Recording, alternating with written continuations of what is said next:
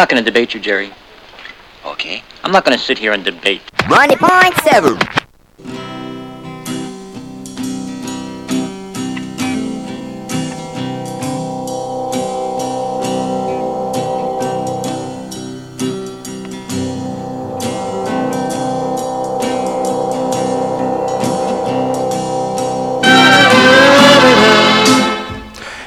University of Alabama in Tuscaloosa, this is the Movie Talk Show on 90.7 The Capstone. I'm Corey Kraft. And I am Ben Flanagan. Corey, I don't know that I've ever seen as impressive of a run as writers and directors as Joel and Ethan Coen had from 1987 to 1998, which is an era that I think established them as two of our greatest all time filmmakers. And of course, by now, the Coen brothers are no longer the duo that once claimed a spirited but modest legion of followers who praised their films as beautifully unusual, a sort of breath of fresh air in the realm of originality as they mixed heavy doses of stylish filmmaking with rich subtext in nearly every one of their films.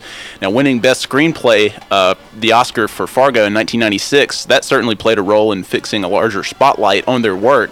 But their follow up to that film, The Big Lebowski, through its repeat viewing value and slew of memorable lines, that created a pop cultural stir films really rarely do. Uh, in 2007, their film No Country for Old Men walked away with Oscars for Best Picture, Directors, and Screenplay, perhaps legitimizing the brothers in Hollywood, uh, but worldwide as well. As young bucks, my brother and I were exposed by my father to nearly every uh, Coen Brothers movie in their early career. We watched movies like Raising Arizona, Barton Fink, and Miller's Crossing at very young ages, I might add, um, and started thinking about films in much different ways thanks to those films and other others from filmmakers with similar ambitions. Now, pointing us in their general direction, like I said, was my dad, and he's a film enthusiast himself, and uh, he has a filmmaking degree from the University of Alabama right here. His name is Steve Flanagan, and he joins us today in the studio. Now, just recently, uh, my dad taught a Faith in Film Sunday School series of classes emphasizing Hollywood's interpretations of the Bible and incorporations of stories dealing with religion, specifically Christianity and other forms of theology. Now, leading up to his final lesson, he encouraged his classmates to watch the films of Joel and Ethan Coen to which some who were familiar with their work, they almost scoffed at the thought. His basis was award-winning religion columnist Kathleen Falsani's recently published and released book, The Dude Abides, The Gospel According to the Coen Brothers, which is an exploration of the serious existential and spiritual questions raised in the films of the popular and sometimes controversial Coen Brothers. Now, Falsani also wrote the books The God Factor, Sin Boldly, and the forthcoming The Thread, Rediscovering Faith and Friendship on Facebook. She is also a former religion columnist for the Chicago Sun Times and current columnist for the nationally syndicated Religion News Services. Now she joins us live on 90.7 FM. Miss Falsani, thank you so much for taking your precious Saturday morning time to talk Coen Brothers with us. It's my pleasure to be with you guys this morning. Well, great.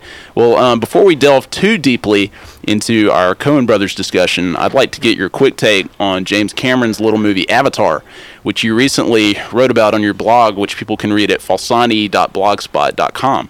Now, with several critics drawing a number of biblical and spiritual comparisons, on your blog, you argue that Cameron fell just a little bit short at successfully creating a spiritual backdrop for this fictional moon, Pandora, and instead uh, that Cameron creates this sort of godlike figure that you found terrifying. Why is that? Well, it, it, he has created a, a very deliberate theology for the Na'vi, the inhabitants of Pandora. Um, he has this wonderful imagination and created an entire backstory for them and their history and how they live. And in that, he he gave them a god called Eywa, who's sort of a Gaia or a Mother Earth figure. Um, and it's, she's all about the interconnectedness of, of life. She's all about establishing and reestablishing a balance of life between the humanoid Na'vi and the trees and the creatures that, that inhabit Pandora. And we're told that she values life, but that stops, it would seem, with the humans.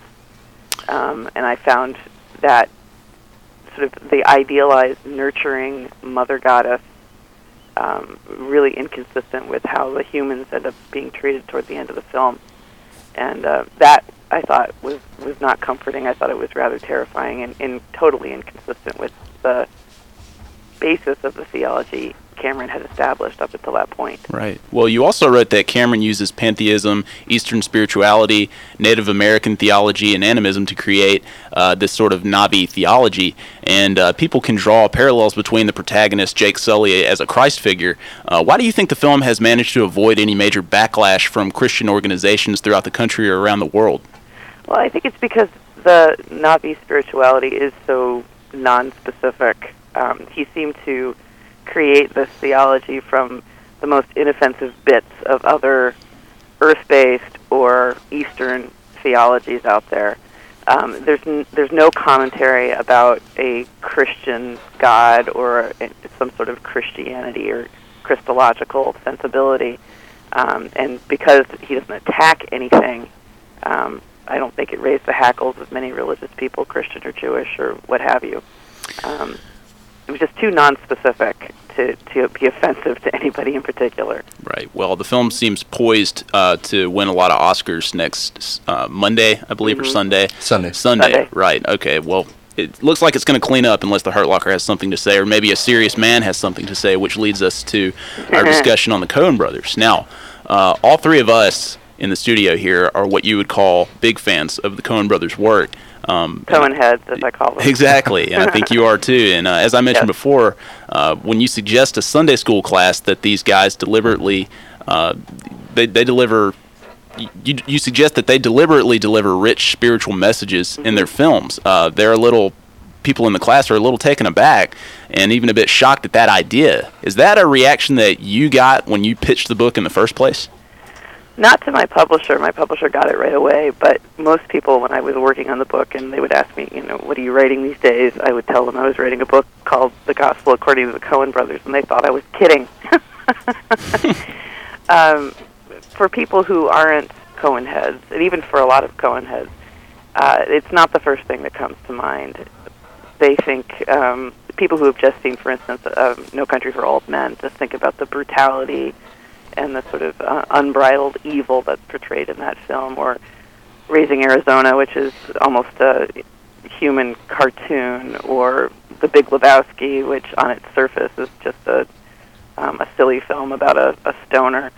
But um, because the the Coens have taken such uh, a broad approach to filmmaking in terms of theme and genre and setting and era, um, I think it's the spirituality of their films and, and this really um, brave probing of existential and spiritual questions that, to borrow a, a line from the dude in Lebowski, that really ties the room together.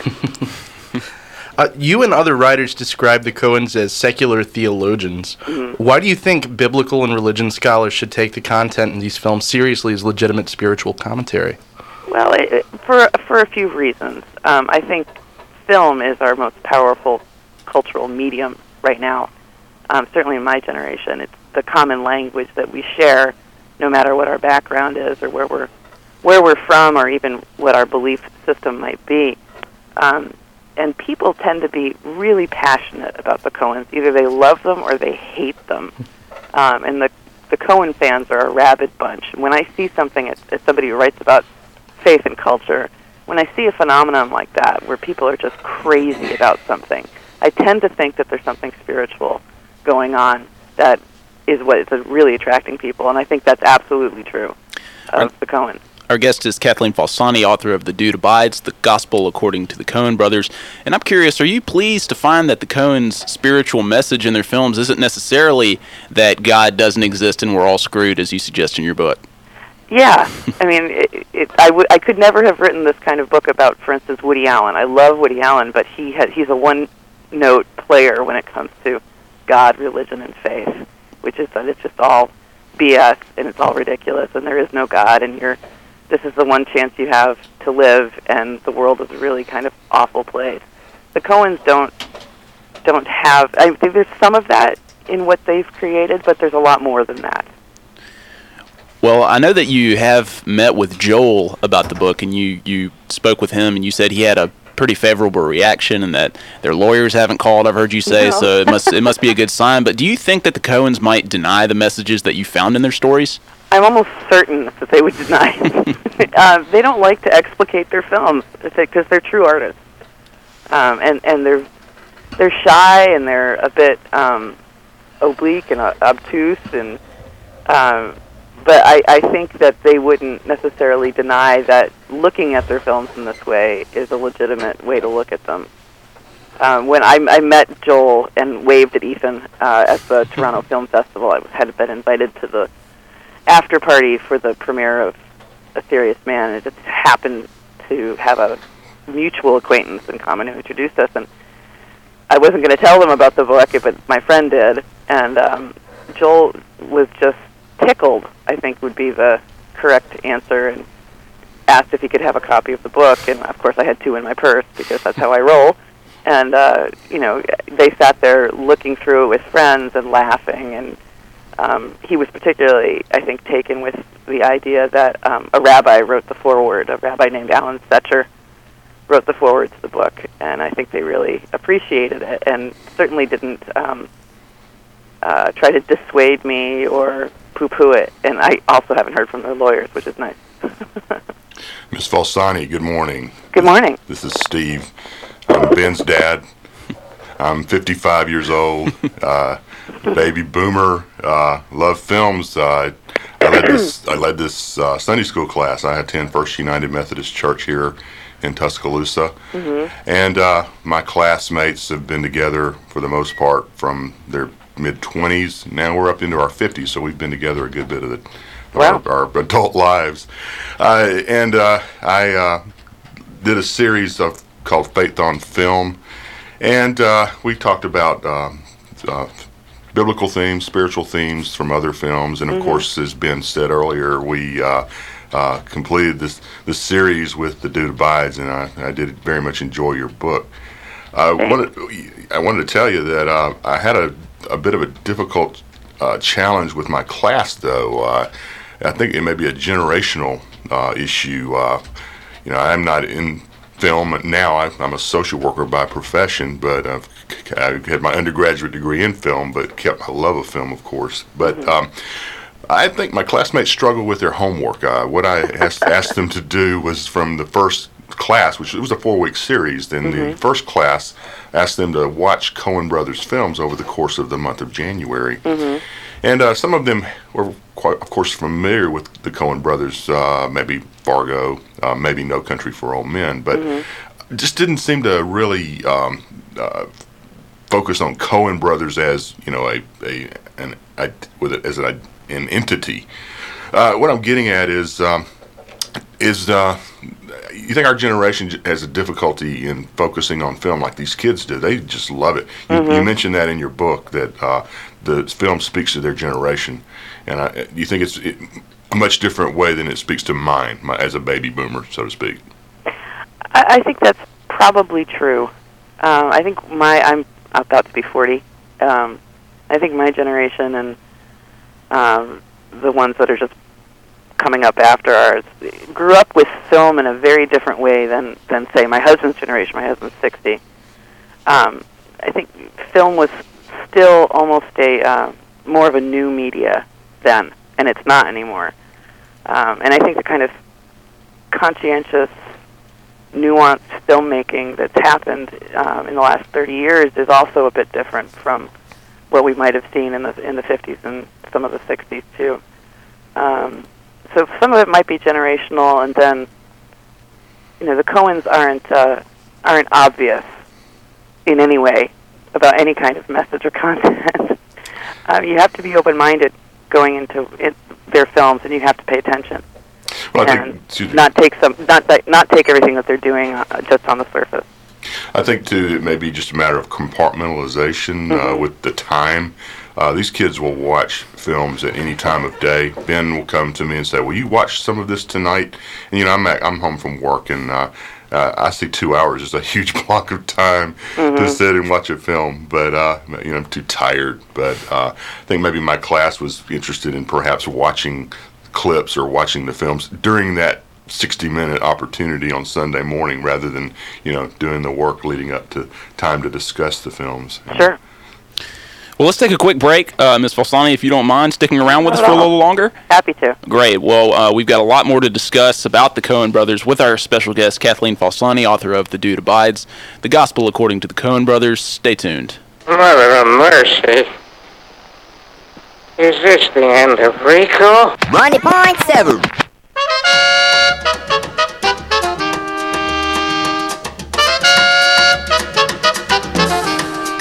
You're listening to the Movie Talk Show here on 90.7 The Capstone with Corey Kraft, my dad Steve Flanagan, and myself Ben Flanagan. We are joined today by special guest Kathleen Falsani, author of The Dude Abides, The Gospel According to the Coen Brothers. Uh, if you open the early pages of your book, Miss Falsani, uh, we can read short biographies on the brothers. Um, something about Ethan's biography kind of struck me. Um, he was a philosophy major at Princeton University, correct? That's right. Um, and he addressed bits of the spiritual world in his thesis uh, that I'm surprised could have ever influenced his filmmaking, uh, which you write is with so rife with spiritual and theological meaning. Um, the brothers attended Hebrew school and obviously studied on their own as well. Um, um, other, you know, as religious students or in their spare time. You wrote the book. You wrote in your book. Perhaps their understanding of language and meaning has allowed the Coens to write so eloquently about spiritual or metaphysical beliefs they don't necessarily hold. Uh, my question is so, why would a guy like Ethan Coen, who wrote in his college thesis that to believe in God is the height of stupidity, and his brother, why would they care to explore the themes uh, that you deem so ripe for theological analysis? Well, I, uh, Ethan, uh, as you said, was a philosophy major at Princeton, and he wrote a senior thesis on, on the later works of the Austrian philosopher Ludwig um, Wittgenstein. And Wittgenstein focused on the philosophy of language. Um, what he what he argued was that um, what we're able to think is contingent on what we can say, and that that flows from language and not the other way around. Um, and Ethan, in that what you're quoting there, he says at one point, I understand what it means to say that there is an omnipotent, benevolent creator, and that claim strikes me as the height of stupidity. Um, I think what, what he was saying there as a 21 year old was, uh, I don't understand people who have faith. Um, personally, I don't get that, but philosophically, I, I do understand it, and clearly he was intrigued by the idea.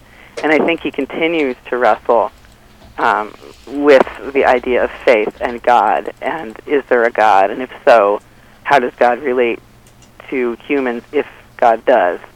Um, I would I would imagine that Ethan, in particular, is quite a seeker, and is still wrestling with the same kinds of ideas he was wrestling with when he was a, a college kid. Now that he's in his fifties.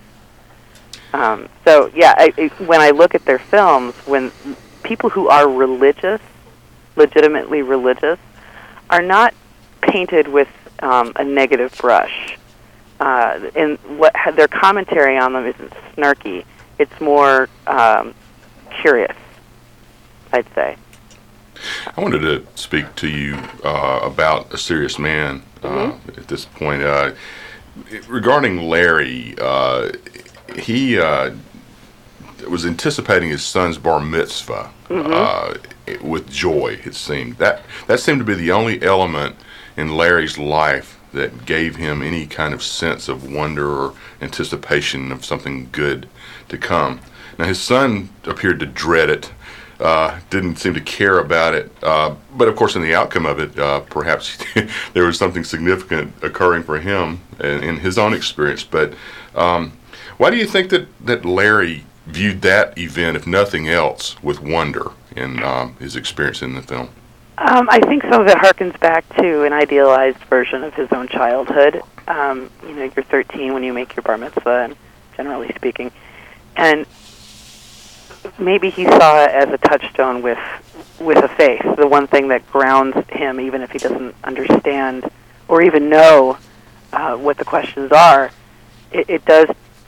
It, it is the thing that connects him to uh, a larger community of faith and a, a sense of, of purpose in the world and a, and a sense of the meaning of life.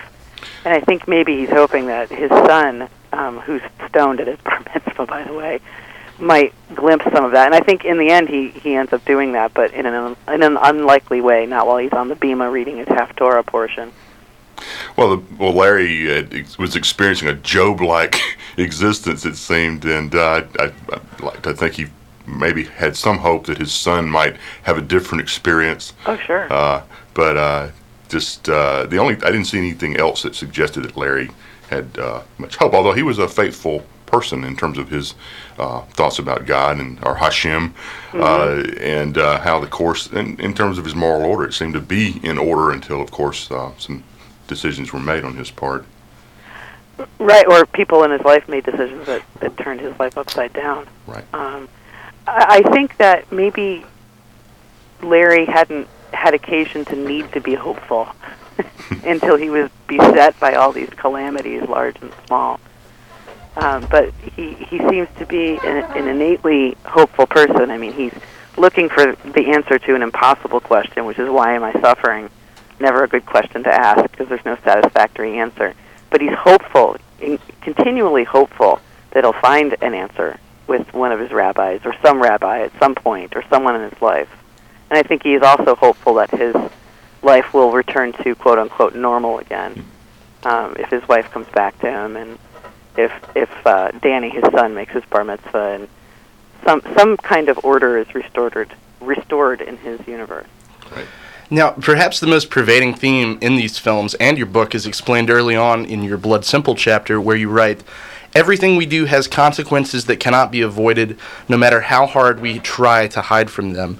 Now, I'm curious to hear your thoughts on the through line uh, in their films, particularly, particularly since this is treated with a degree of ambiguity in a serious man.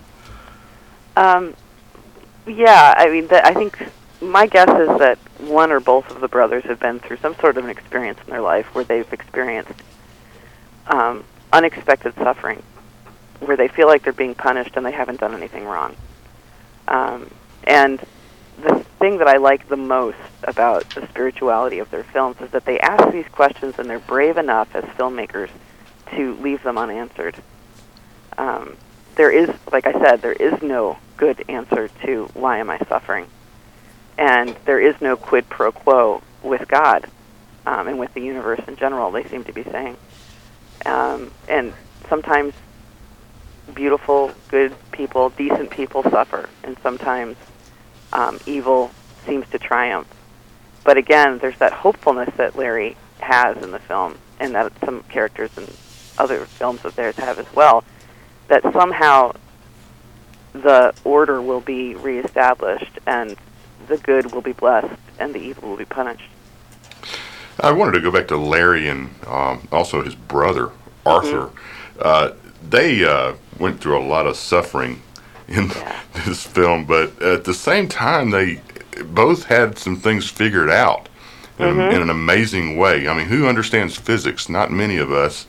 But Larry just uh, ran through it. Uh, didn't seem to be, you know, troubled by his understanding of, of the way the world works in some ways. And then, of course, Arthur creates this mathematical uh, theory of The mentaculus, The yes. mentaculus.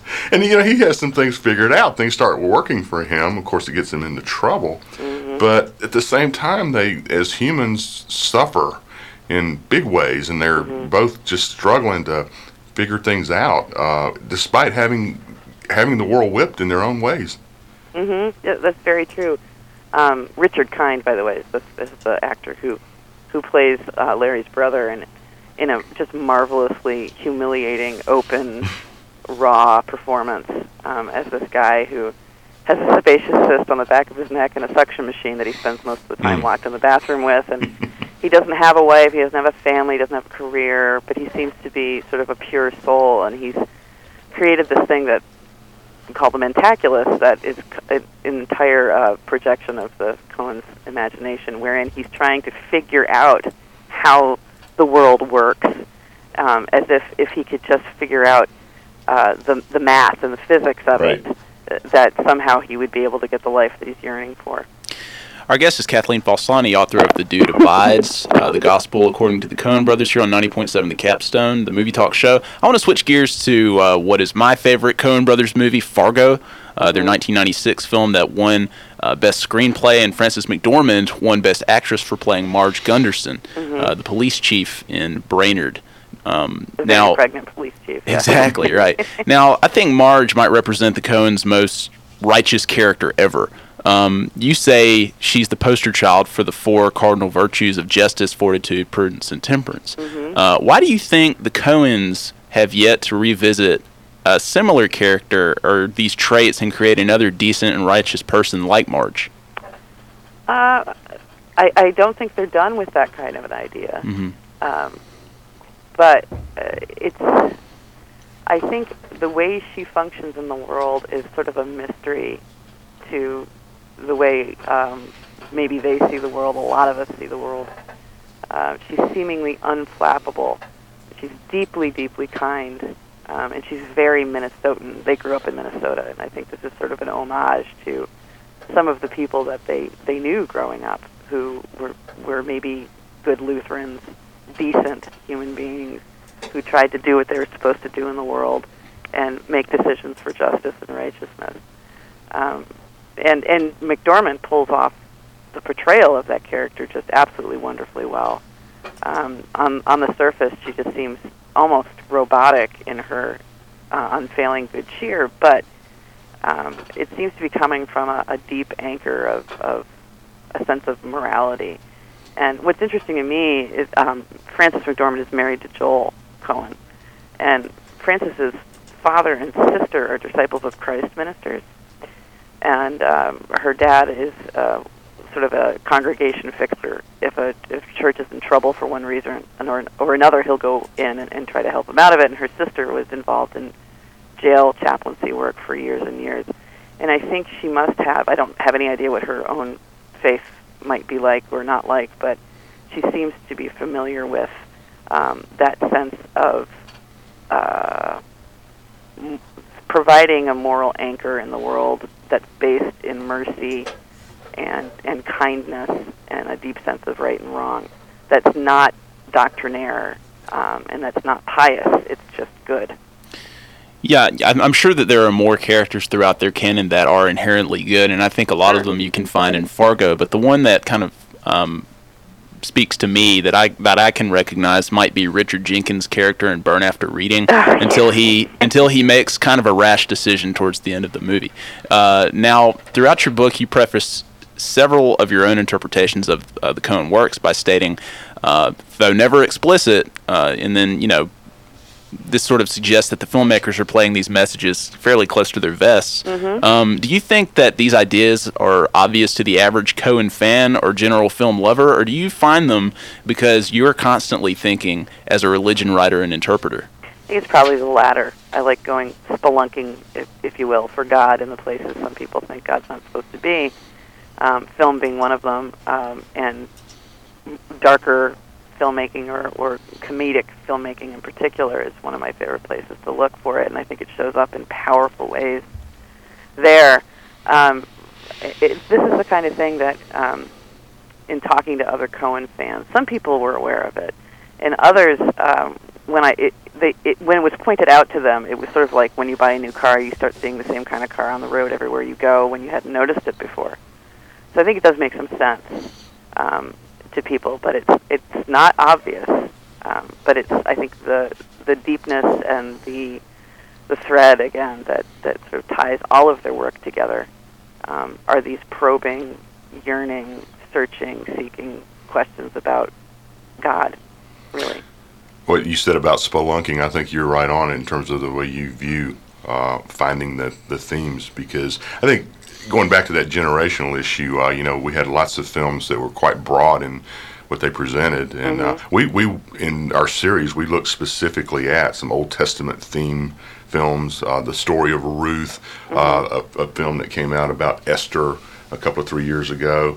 Uh, of course, the, the, the Jesus of Nazareth. Uh, We look back at King of Kings, and uh, as well as, of course, the Passion of the Christ in the series. But uh, I, yeah, I think it's it's, it's difficult to, to mine like you're you're talking about to look deeply because uh, you're not going to find the broad stories or those films are just not going to attract people the way they did back in the the 50s and the 60s uh, with, with these big biblical themes. In fact, Right. some of those films we looked at had these opening sequences with like Cecil B. DeMille explaining what you're about to see, Yes. and then Stanley Kramer coming out before Inherit the Wind. You know what you're about to see here, and uh, you know it's like a big spectacle. But now you don't get that. Uh, you, you have to you look carefully. You have to listen and review. Thank thank goodness, of course, for DVD uh, to allow us to do that. Uh, but yeah, it's, it's hard to focus and find those messages in the cacophony. Right, and the Coens are sort of, are the opposite of DeMille and his epic biblical stories. I mean, Right. they would never, ever, ever in a million years tell you what you're about to see. Right. Dot dot dot. And Right. if they do, you should probably watch out because they're probably pulling a fast one on you. Right. It's like, like Fargo at the beginning. It says this is a, a true story, mm-hmm. um, which of course they mean. I think in a global, not specific. This didn't actually happen in Brainerd, Minnesota, but it's a very true story nonetheless. Well, uh, bringing it back to the idea of the impossibility of avoiding consequences, um, you suggest that in the Coen universe, or you call it the Coeniverse, right?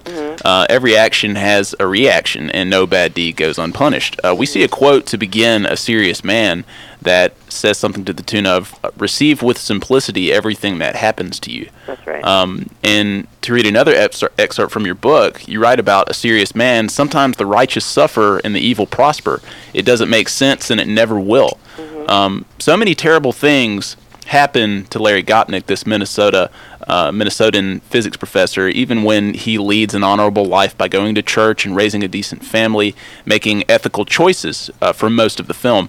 Yet his life sort of unravels rather quickly, leading him to ask several questions, uh, you know, to his rabbis as to why God would allow such things to happen. Now, given that Larry Gopnik does appear to be a good man, I almost began to wonder as I was watching it whether or not God had mistaken him from somebody else, um, you know, and was punishing him for things that he hadn't done. Now, the Coens suggest struggling to find answers to the big existential questions might be a waste of time, and to say that we should just accept the mystery as a character says in the film. Do you share that thought?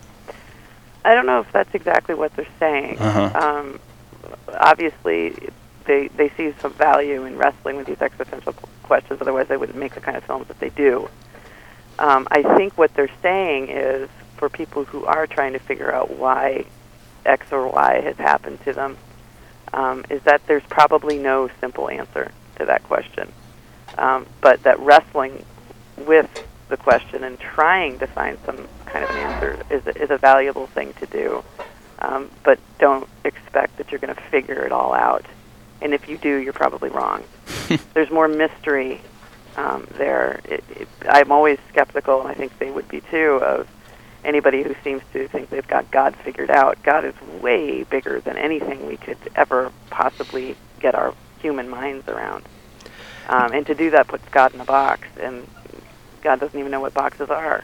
And I think that's that's kind of what they're getting at in in a serious man in particular. You say that there is a, a moral order to the world depicted in the Coens films, and that when that order is upset, the consequences can be dire, brutal, and swift. Yep. What qualities do the Coens seem to value in their characters? Uh, in other words, how would one make it out alive or in you know relatively good health at the end of a Coen Brothers movie? and not wind up in a wood chipper. Right. They keep killing him off in more creative and horrible ways. Um, I think the highest moral value in the Coeniverse is decency, um, which is something that you see in, in Marge and Fargo is something that they grew up with as Minnesotans. Minnesotans are deeply kind and decent people. Um, and, and being decent doesn't me- necessarily mean being good or being righteous. It just means being merciful and compassionate and not um, egotistical about how good you might be and how bad somebody else might be. But um, I tease out what I call the 14 commandments at the end of the book, and, and some of them um, are things like don't mistreat women. If you look in their films, if you find somebody who's who's not being good to a woman, that's the fastest ticket to hell. um, um, and you mentioned this earlier. What, if you try to hide something, it's going to be revealed. Um, your sins will find you out. This is where some of their biblical truths come in, uh, specifically biblical. Um, it's better to be kind than to be right, um, and love conquers all. Um, beware of false piety. Sometimes there's a stranger in your midst come to destroy you. Um, don't get hung up on dogma. And this is a quote from The Big Lebowski because that's just like your opinion, man. um, all moments are key moments. They seem to be saying throughout their films to pay attention to your life. Don't just go sailing through mindlessly. If you're aware and awake, um, you can make better decisions that might change your life and the life of people that you care about. Um, and then there's something that, that I tease out more specifically in the Miller's Crossing chapter, but it's that no one knows the quality of a person's heart except for God, and that people only show you you only know as much about a person as they're willing to reveal to you. No one at, no one really knows anybody else in that deep, um, abiding way, except for perhaps Hashem. I wanted to ask you about just since you brought up Miller's Crossing, uh, that hat theme. Yeah. The the man chasing a hat. You know, Mhm. Tom says that's a pathetic sight. What, what do you see that as uh, representing? I still haven't figured out quite what that represents, and I'm not the only one uh, in that chapter in the book. You, you'll remember G- uh, Gabriel Byrne, the actor who played the guy with the hat that he's always chasing, um, asked Joel Coen toward the end of their filmmaking process, you know, the hat. What's up with the hat? It, it means something, right? It's, it's symbolic of something, right? And Joel just sort of went, "Mm-hmm." That's all he would say. um, you know, it, I, I call the hat his his uh, emotional body armor. You know, he's trying to hide himself from the world and perhaps hide himself from from God. Um, but then conversely, in the Jewish tradition and Orthodox tradition, men and women um, keep their heads covered as a, uh, a sign of uh, respect Right. for God. Uh, so I'm not sure what the hat means, and I don't think I ever will. It's like what's in the box in Barton Fink. No one's ever going to know.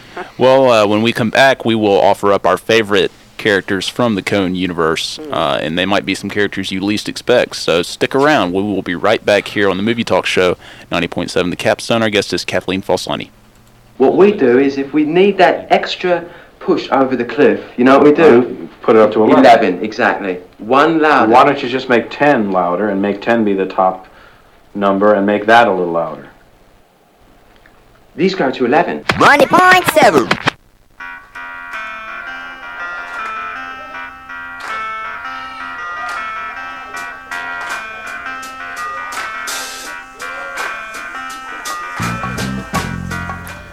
We're back here on 90.7 The Capstone. This is the Movie Talk Show, and we're here to offer up our top five favorite Coen brother characters. Our guest is Kathleen Falsani, author of The Dude Abides, The Gospel According to the Coen Brothers, uh, and we're also joined by my dad, Steve Flanagan. Now, borrowing a page from the guys over at the Film Spotting podcast up in Chicago uh, on NPR, we find it necessary to sort of disqualify certain characters uh, and choices given just how obvious they are and how likely they might wind up on pretty much everybody's list if they're making a top five Coen Brother characters list. Um, so maybe we'll call ours the Walter Sobchak, Jerry Lundegaard, Anton Chigurh memorial list, or you know maybe we'll get even more exclusive with the. Really, we're trying to we're trying to get rid of the main characters, I guess you could say. So maybe the Marge Gunderson, H. I. McDunnough.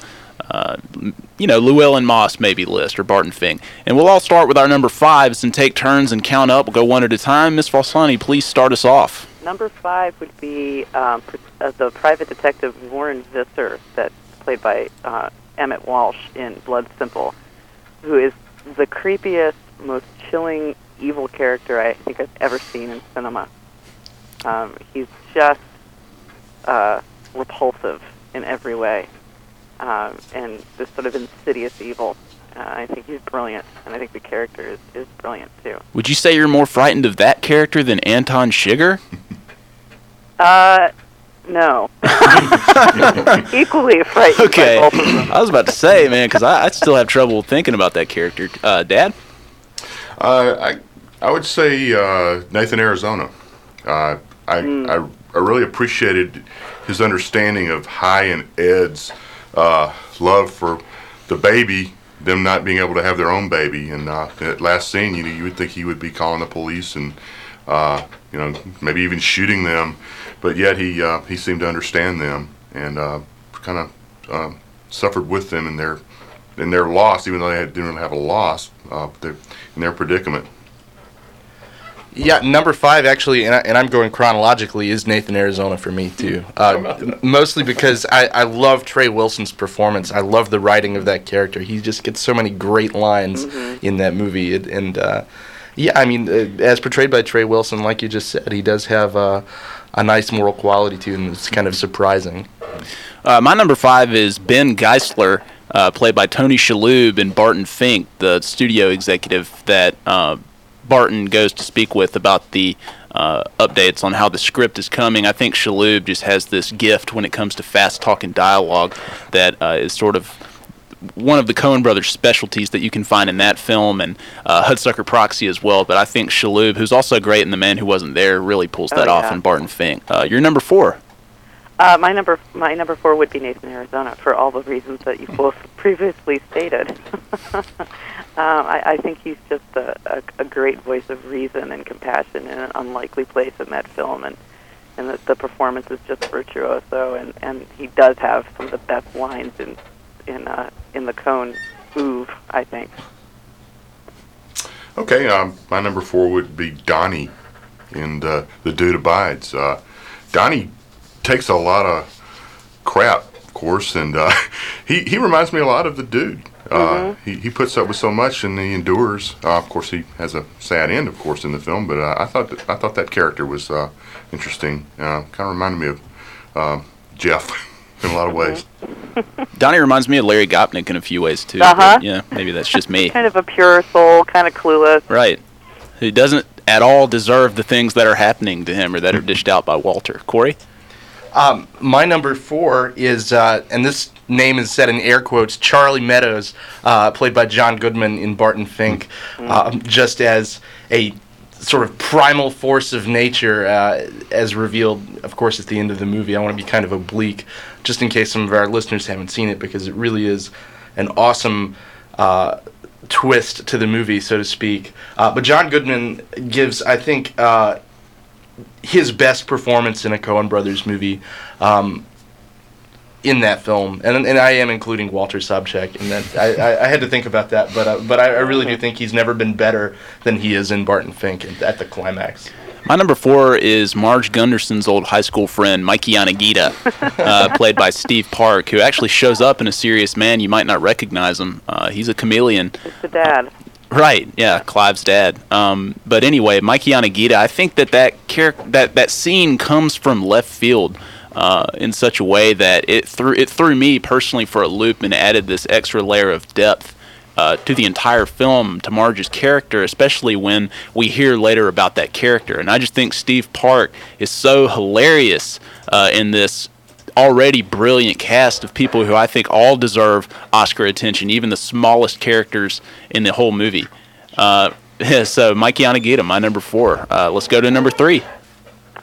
Uh, let's see. My number three was uh, John Mahoney's character in Barton Fink, um, W.P. Mayhew, who's sort of based loosely, I think, on Faulkner. Who um, he's not a heroic character; he's a pathetic character, but he plays it so well.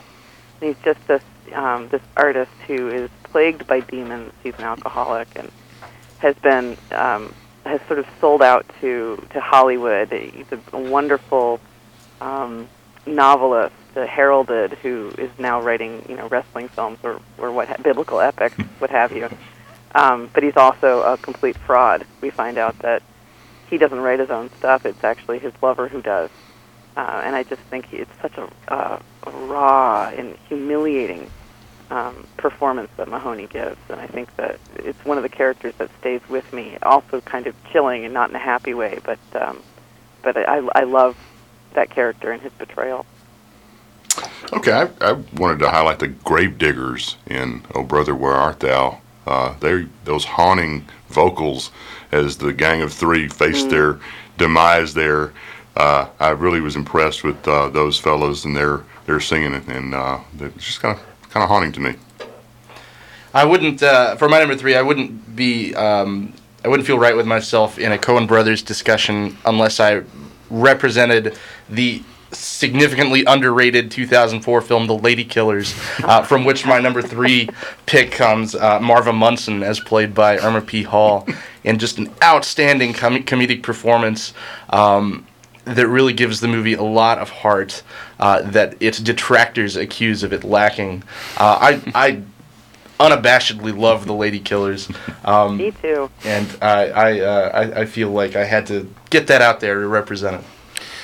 Moving on. Uh, no, I'm just kidding. Uh, no, my nu- my number three uh, is I, I'm I'm cheating a little bit. I have two characters. It's a tie, but uh, you know, in my favor, they are a couple. It's Glenn and Dot from Raising Arizona. Uh, Glenn, of course, played. Uh, just brilliantly by Sam McMurray, who's done some good work since then, maybe no, most notably on the show Freaks and Geeks. Uh, and Frances McDormand plays Dot. Just um, even though they're out there in Arizona, I think that it, it's such a wonderful portrayal of a Southern couple, uh, which you know we long to see down here in the South. And for some reason, out in Arizona, I don't know if it's true or not, they've got these wacky Southern accents that are actually fairly accurate. But just the the the lunch or the picnic sequence in Raising Arizona, I still laugh my head off whenever I watch that. So I'm I'm always game to see uh, those characters, and in a perfect world, they'd revisit them one day, but I highly doubt they will. Uh, on to number two. Uh, my number two is also from the Lady Killers. It's J.K. Simmons' character Garth Pancake, um, and it, I could also almost make it a tie with his girlfriend Mountain Girl. um, he he's just he, he ha- he's this bleeding heart liberal from the north who's moved to the south and um, seems to have this this consistent ethic of of um, trying to be egalitarian and trying to be um, kind and respectful, and but you know he's an ordnance expert who's trying to um, you know improve uh, the the his cohorts around him, trying to educate them and trying to make them better, but he just keeps really blowing things up, including part of his hand. And um, I love how he constantly talks about his his digestive problems and how that's how he and Mountain Girl met. I mean, he's just a, a marvelously vivid, hilarious character who, um, if you unpack it a bit, is, is is nuanced and profound in his way. Well, Dad, that kind of uh, makes an interesting transition of sorts to your number two. Yeah, I was going to say Garth Pancake as well. Uh, I also liked uh, J.K. Simmons in, uh, the, as the CIA boss Oh, as well. brilliant, He's just, yes. I just love seeing him. He's he's always J.K. Simmons is just fun to see on on film. But I'll, I'll go with another since you've mentioned J.K. Simmons and Garth Pancake. I, I would like to suggest the gas station proprietor in uh, No Country for Old Men. Uh, it's really chilling scene. Um, scared to death, and uh, for a good reason. But he he really faced up to evil there at the end. You know, and with that coin flip, what am I what am I putting up? You know, what am I putting up here? He's facing death there, and he stood up for himself. So I was impressed by. Is Gene Jones the, the actor that played? It must him? must be. Uh, yeah, but I, I thought that was a great scene. And speaking of gas station proprietors, how about the one in Raising Arizona that the Evel, or the the brothers rob at the end? You know that has to count. Uh, anyway, I think he's a great one too. But Corey, go ahead. I my uh, my number two is from uh, Burn After Reading as well. Uh, I'm going to say Chad Feldheimer is played by Brad Pitt, uh, because poor poor Chad. Uh, but he's I mean Brad Pitt just goes for broke with his performance. He's given a lot of classic moments. Uh, I really think that that that character has the potential in the coming years to become another uh, constantly quoted Walter Sobchak type. Um, but I love Brad Pitt's performance uh, in that movie. He's he's great. I'll tell you, my number two skyrocketed to the top of my list upon watching A Serious Man for the first time, and it is Cy Abelman, uh, Mhm. played by Fred Melamed, uh, who is an actor that I'm not familiar with, but going through his filmography, he's been in seven Woody Allen movies, and I'm a huge Woody Allen fan, so I, I can't wait to go back and revisit whatever tiny role he had. But every moment this guy is on the screen is just one to cherish, uh, especially maybe his first scene with Larry, or uh, when he when he and uh, Larry's wife are suggesting he uh, move into the Jolly Roger, uh, which is just some of the Coen Brothers' best dialogue I've ever heard. So Cy Abelman, man, way to way to bring the heat uh, the first time I see it. Uh, let's go let's go to our number ones, Miss Falsani. Um, my number one has been taken. Uh, I, was going to say uh, Cy Abelman Oh, as well. Um, let's see. I'll go to, and I, Chad was also in there somewhere for me too. Uh, I'm going to say Jon Polito, um, who plays Creighton Tolliver, the pansy, and the man who wasn't there. Um, he's the guy who who's looking for an investment in dry cleaning, and he's a he's a gay man in an era where it, it was really rather dangerous um, and completely unacceptable to be out. Um, and his interactions with Billy Bob Thornton's character, Ed Crane, um, are are vulnerable and uncomfortable to watch, and um, and just brilliant. He Jon Polito's been in a number of their films. Also plays one of the characters in Miller's Crossing. Plays a sort of um, dim-witted Italian mob boss there too, and I think he's one Johnny of the Casper. Yes, right. Um, I think he's one of the uh, completely unheralded but brilliant um, character actors uh, I've seen in a long, long time. I, I love watching him on the screen um, as someone who's not handsome and never plays a good, a, a good or a decent character. He's just always compelling. I can't take my eyes off him with his gap tooth and his little pencil mustache. He's just wonderful. Okay. Uh, my current number one would be Mrs. Samsky from A Serious Man and her uh, dispassionate enjoyment of her new freedoms.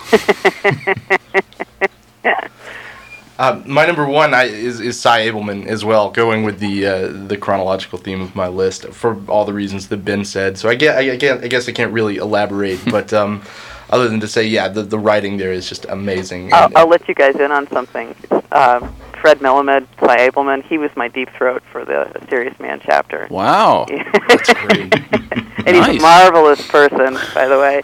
And I can't wait to see what he does uh, after gaining this notoriety. He's a great actor. My condition, if I were you as the writer, I would say, uh, please be my informant in character. Everything's going to be fine. right.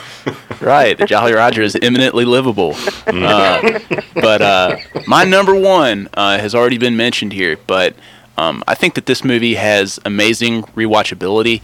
Uh, which is surprising, I think, when you watch it the first time. It's from Miller's Crossing, and it is Jon Polito as Johnny Casper. Um, I can't get enough of it, and every time I watch, I think that he, his character, and his performance become more valuable with each viewing. Uh, and so I think, speaking of uh, being valuable, I think Jon Polito is uh, quite a valuable character or actor in the Coens' repertoire. Yep. Uh, you know, he, his performance, like you said, in The Man Who Wasn't There, and uh, Big Lebowski, and even in Barton Fink, which is a brilliant performance. Uh, his his rapport with, or lack of rapport, I guess, with Michael Lerner, who dominates his character. Polito is just fantastic, and I hope we see him again soon. But Johnny Casper, he is my number one. Uh, and you know, before we let you go, Miss Falsani, uh, I would like to ask you, trouble you for your personal favorite uh, Coen movies. Um, up until September of last year, I would have said The Big Lebowski. Um, but A Serious Man has taken that place. Wow. Um, and I, I uh, and as obviously I adore The Big Lebowski, and every time I watch it, I've probably seen it 40 times. I always get something new that I haven't noticed or seen or, or understood before. But A Serious Man, I think, is one of the best films I've seen in my life. Um, I think it's it's going to have legs, and I think it's going to become one of those that um, people go back and watch over and over and over again. Um, it's just so funny and so smart and so troubling. Um, I just I just adore it, and I love all the performances, and I I hope that they use all of those actors again soon. Well, I haven't seen the entire script list yet, or um, cast list yet for True Grit, but I'm hoping that Polito might show up there, and that maybe Michael Stuhlbarg will be in there, and maybe there'll be even a role for Fred. Who knows? Well, uh, you might be pleased to know that Tuscaloosa here we're holding a Jewish film festival at one of our theaters downtown, and uh, premiering or starting the festival off will be a serious man. Uh, Oh, even cool. yeah, even though it's out on DVD recently, the people still have an opportunity to uh, see it on the big screen. That's great. Which is fantastic. Uh, but uh, Ms. Falsani, we are so thrilled that you took the time out of your Saturday morning to talk Coen Brothers and Avatar and other things with us. Thank you so much. Um, and we will look forward to whatever you have to write in the future. If you feel like following up on the Coen Brothers once they add to their filmography, uh, we'll be the first to read it. Uh, but thank you again.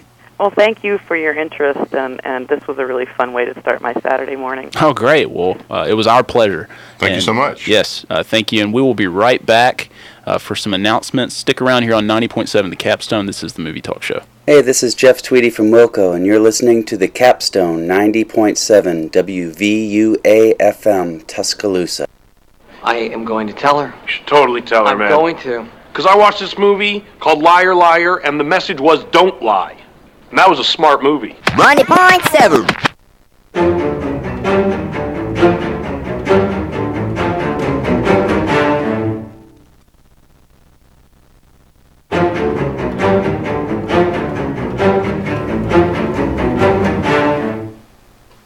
Welcome back to the Movie Talk Show on 90.7 The Capstone. Um, we have some last minute announcements, some closing uh, business here. Uh, we're holding a contest where you, the listener, can name our still untitled show. Of course, we'd like to keep it film or conversation friendly, though there are several words we will not allow, those being movie, film, screen, cinema, and reel. So we're not going to make it easy for you. Uh, email us at 90.7movies at gmail.com with your suggestions. The winner will be announced on the subsequent episode once we've chosen our title. If you have any feedback, again, you can email us at 90.7movies at gmail.com. If you feel we've missed something or you have any suggestions as to films we can review or topics we can discuss, please do email us. You can also follow us on Twitter at 90 well 90.7 movies without the point so 90 907 907 movies. movies, um, or twitter.com slash 907 movies we might even read a comment or two on the air so keep them coming You know, before we move on with the announcements, uh, going back to the Coen brother characters that we were talking about, I put a lot of thought into this, so I had an honorable mentions list, and I just want to throw them out there.